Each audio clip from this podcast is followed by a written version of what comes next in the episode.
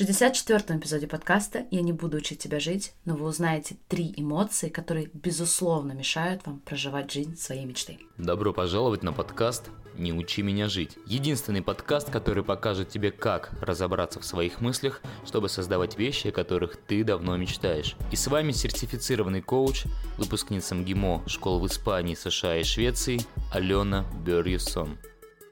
Друзья, всем огромнейший привет! Я рада, что вы присоединились к сегодняшнему эпизоду, потому что у нас сегодня будут небольшие разборы полетов. Да, я, конечно, продолжаю любить и ценить всех вас, но я решила затронуть сегодня тему и сказать вещи, которые многим могут не понравиться.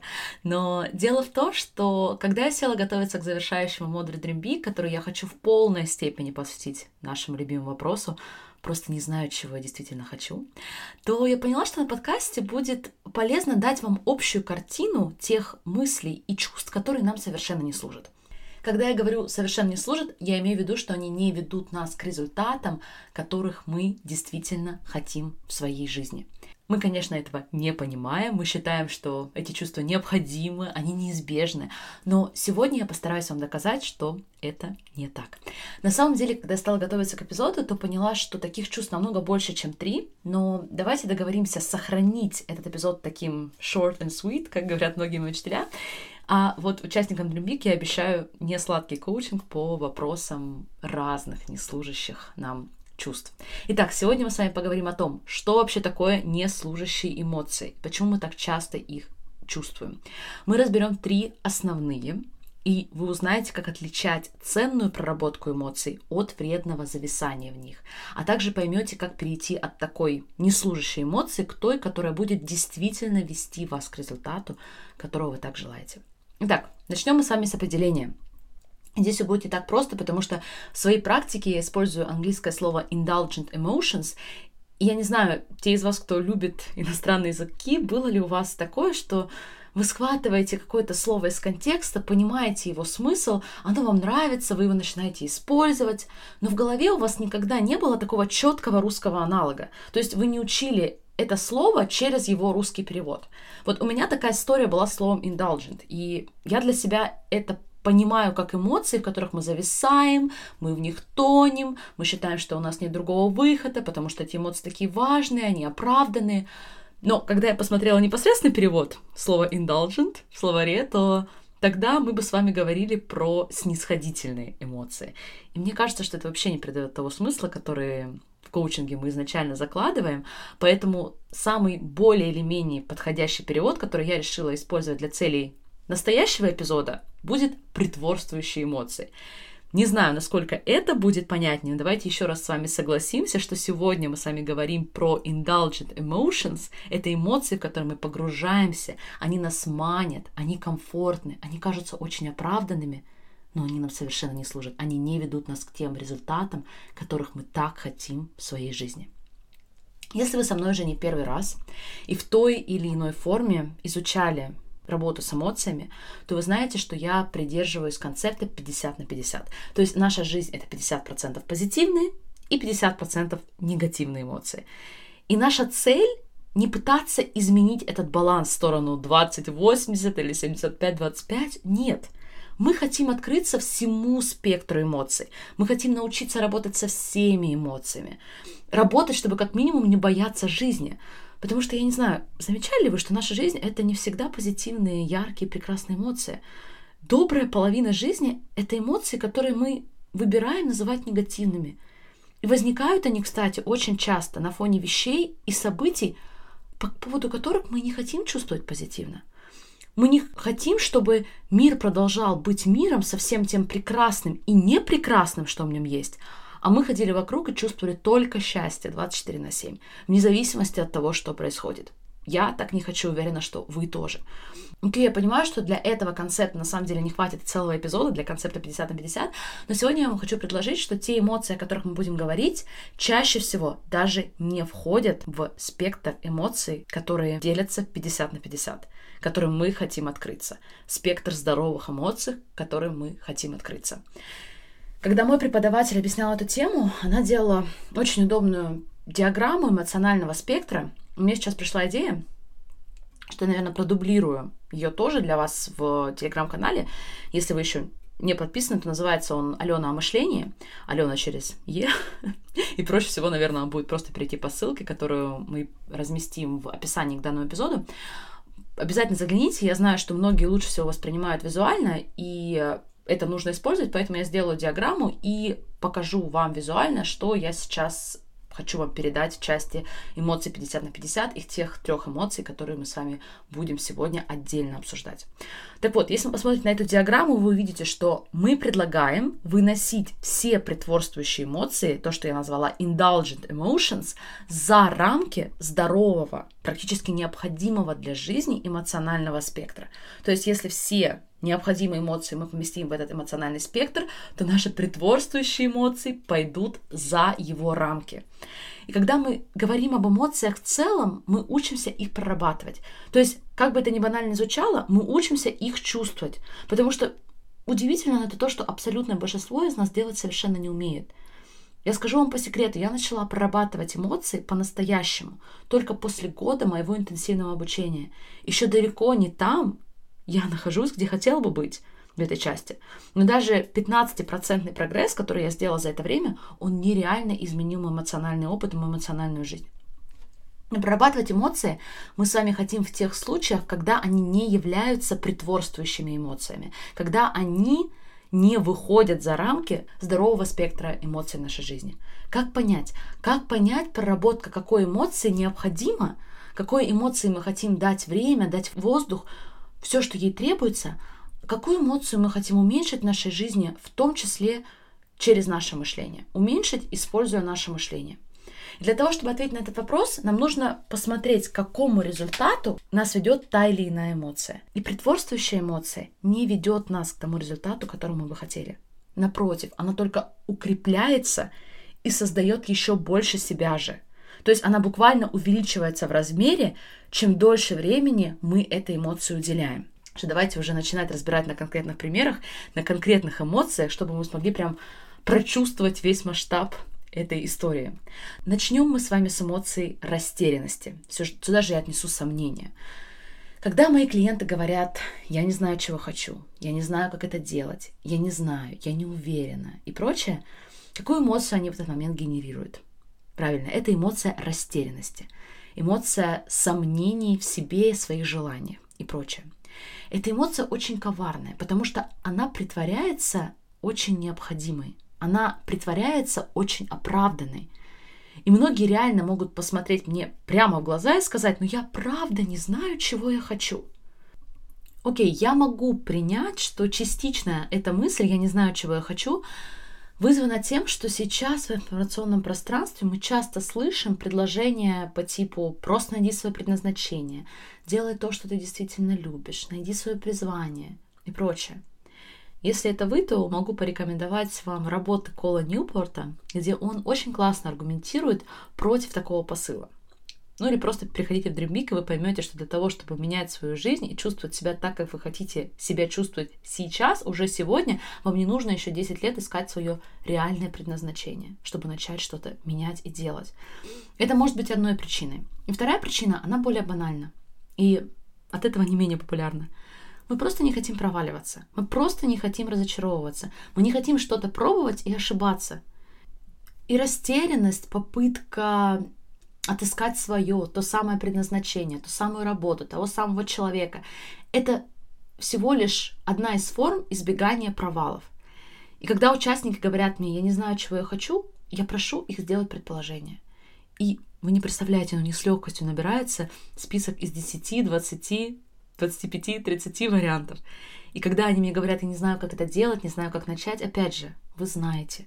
Если вас попрошу объяснить, как, например, начать коучинговый бизнес или любое другое дело, о котором вы думаете, я уверяю, что вы сможете мне набросать 10, 20, 30 шагов. Даже так. Во времена, когда у нас есть Google, особенно смешно, что у нас мозг все равно предлагает мысль, я не знаю, как это делать. И мы принимаем эту мысль за правду в последней инстанции. Хотя от нашей мечты нас отделяет один Google поиск. Я не знаю, есть такая фраза на английском, или я сейчас придумала, uh, например, You're just one Google search away from your dreams. По-моему, это было бы очень забавно. Твои мечты тебя отделяет всего лишь один Google поиск. С чувством растерянности есть несколько проблем. Во-первых, оно чувствуется окей. То есть, опять же, мы с вами погружаемся в растерянность, потому что мы не хотим испытывать, например, страх провала или разочарование. И по сравнению с этими чувствами растерянность, в принципе, нас вполне устраивает. Поэтому можем в ней находиться годами, десятилетиями и продолжать существовать, продолжать выживать. Вторая проблема с чувством растерянности в том, что она блокирует нас. Я всегда говорю участникам, как только вы соглашаетесь на мысль «я не знаю», вы просто другими словами говорите своему мозгу, что ему можно отдохнуть, не нужно идти искать решение, мы просто будем в состоянии растерянности, нам здесь все знакомо, мы в безопасности, а потом через два года мы осознаем, что мы не создали и не реализовали ничего из того, что мы хотели, потому что мы были все время в состоянии растерянности или мы были слишком заняты. Друзья, я вам хочу предложить, что эмоция растерянности и сомнений не имеет никаких положительных побочных эффектов. Нет никаких плюсов. Нам кажется, что мы себя защищаем, что мы таким образом найдем правильное решение, но когда мы с вами в состоянии растерянности и сомнений, мы создаем еще больше растерянности и сомнений. Я чуть позже расскажу вам, как выходить из этой эмоции, но пока примите эту идею. В состоянии растерянности вы создаете еще больше растерянности, вы придумываете еще больше причин и вариантов сомневаться. Окей, следующая по списку, одна из моих любимых, это эмоция перезагруженности, то, что по-английски называется overwhelmed, и она вызвана такими мыслями «я перезагружена, я очень занята, у меня нет на что времени, я вымотана, я устала». Опять же, звучат эти мысли часто очень оправданно. Мы можем продолжать чувствовать эту вымотанность, мы можем продолжать себе говорить, что очень заняты, и времени на что не хватает, продолжать смотреть вокруг и видеть только то, как нам не хватает времени и как мы перегружены. Мне не очень комфортно говорить с вами на эту тему, потому что это что-то такое, что для меня продолжает быть работой. Если я смогла распознать, что растерянность и сомнение – это действительно мой выбор, то история о том, что я мама и строю бизнес, и учусь, и родители не могут приехать и помочь из-за короны, все это, конечно, создает для меня отличную платформу, чтобы чувствовать себя перезагруженной и жалеть себя. И, кстати, я не хочу сказать, что многие из нас действительно не перерабатывают. Абсолютно нет. Многие из нас, например, постоянно спешат, хотят успеха, достижений, всего здесь и сейчас. Конечно, это создает чисто математическую формулу, которая не сходится с количеством часов в день. Но я вам хочу предложить, что, и это, кстати, было правдой для меня, мы, конечно же, можем сокращать количество наших активностей и делать меньше вещей, и нагружать себя меньше. Но первое, что я рекомендую сделать, это взять лист бумаги и честно записать за собой, что я делаю. Желательно даже не только делаю, а какие результаты я создаю за один день. Каждую минуту, каждые полчаса. Дайте себе какой-то таймлайн, например, записывать каждый час, какого результата вы добились, какой результат вы создали, что вы конкретно сделали. Я вам скажу, что многие из тех, кто делает это упражнение, замечают, что мы тратим ужасающее количество времени на активности, которые не создают абсолютно никакого результата в нашей жизни. Для кого-то это соцсети, для кого-то это сомнения, для кого-то это переживания. Кстати, тоже формы притворствующих эмоций, то есть то, что я называю драмой. Я не говорю, что мое расписание близко к идеалу сейчас, но стоит мне исключить из него драму, самокритику, сравнение, и я реально начинаю успевать, и самое главное, чувствовать себя наполненной, а не опустошенной под конец дня. В этом разница. Мы можем быть уставшими, в этом нет априори ничего плохого. Но я предлагаю различать два типа усталости. Первое, когда мы действительно целый день делали работу, мы создавали то, что мы хотим – создавать. Мы следовали своему календарю, проводили время с людьми, которые приносят в нашу жизнь ценность, и мы такие приходим домой, кладем голову на подушку и благодарим себя за этот день. Точно так же, как усталость после хорошей тренировки в зале. Мы не жалуемся, ой, я такая уставшая в этом зале, сколько всего произошло, мне пришлось сделать столько упражнений, половину не успела, и вообще тренер такой, так и такие занятия не те. Но это то, что мы с вами делаем, когда мы чувствуем второй тип усталости, который возникает от того, что мы не организованы, мы носим в голове тысячи непроверенных мыслей, сотни незаконченных дел, и мы находимся в состоянии растерянности и сомнений целый день. А потом приходим домой и, конечно же, говорим себе, боже, я устала. И чувствуем очень оправданно. И последнее чувство, и про него я скажу немного, оно всем очень знакомо, но все же это переживание – как когда-то сказал Экхарт Толли, переживания всегда ведут себя так, будто они необходимы, но они притворяются.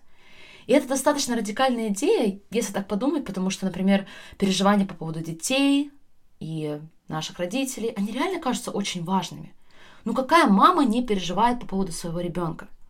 Но я вам хочу предложить, и, кстати, конечно, выбирать переживать, сколько кто хочет, это всегда наш выбор. Но я вам хочу предложить, что из чувства переживаний мы очень редко делаем что-то продуктивное. Мы редко делаем ситуацию лучше ни для нас, ни для того человека или события, относительно которого мы испытываем переживания. Но вместо этого мы жалеем самих себя и говорим, что у нас нет других вариантов. Мы говорим, о, я переживаю, и для многих это практически равноценно, о, я делаю так много, я делаю что-то очень важное, что-то необходимое. Конечно, мы используем все эти притворствующие эмоции не просто так.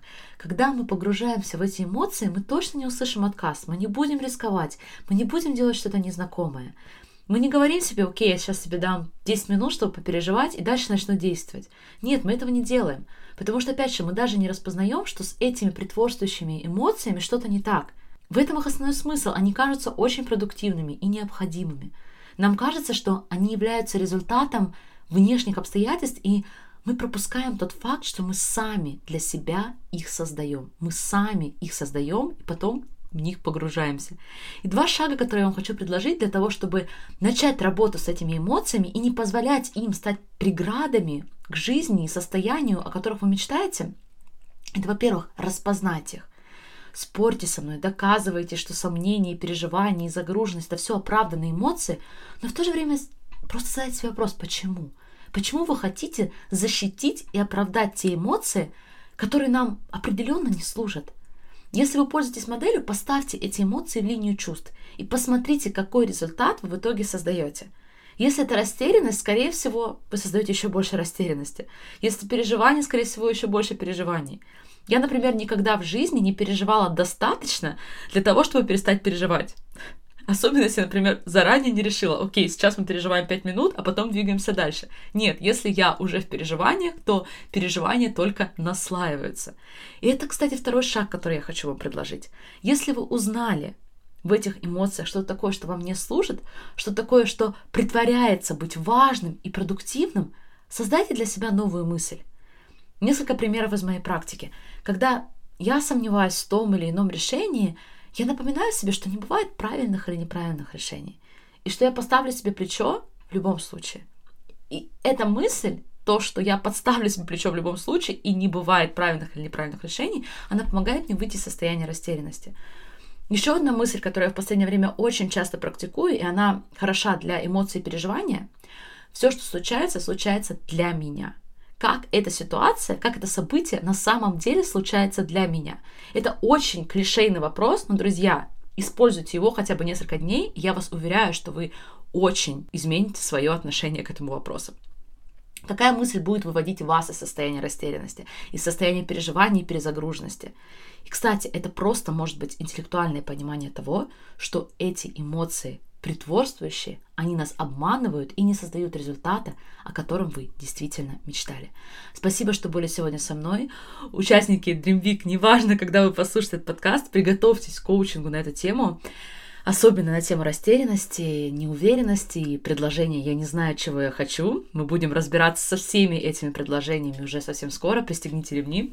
С остальными прощаюсь до следующего четверга, следующего эпизода и желаю вам как можно меньше притворствующих эмоций на этой неделе и не только. Всем пока-пока. Как часто внутренний голос предлагал вам, ты будешь счастливее, ты будешь больше любить себя, как только поступишь в ВУЗ, выйдешь замуж или исполнишь другие свои желания. Я хочу научить вас, как чувствовать лучше и любить себя больше сейчас, потому что все это на самом деле исходит из нашего мозга. И когда вы чувствуете себя лучше сейчас, вы четко отвечаете на вопрос, чего и как я хочу, и каждая область вашей жизни меняется. Именно для этого я создала программу Dream Big. Вместе мы сделаем так, что ваша жизнь мечты начнется не когда сбудутся все желания, а как результат вашего мышления и чувств сегодня. Я буду рада научить вас этим меняющим жизнь техникам и инструментам Dream Big. До встречи!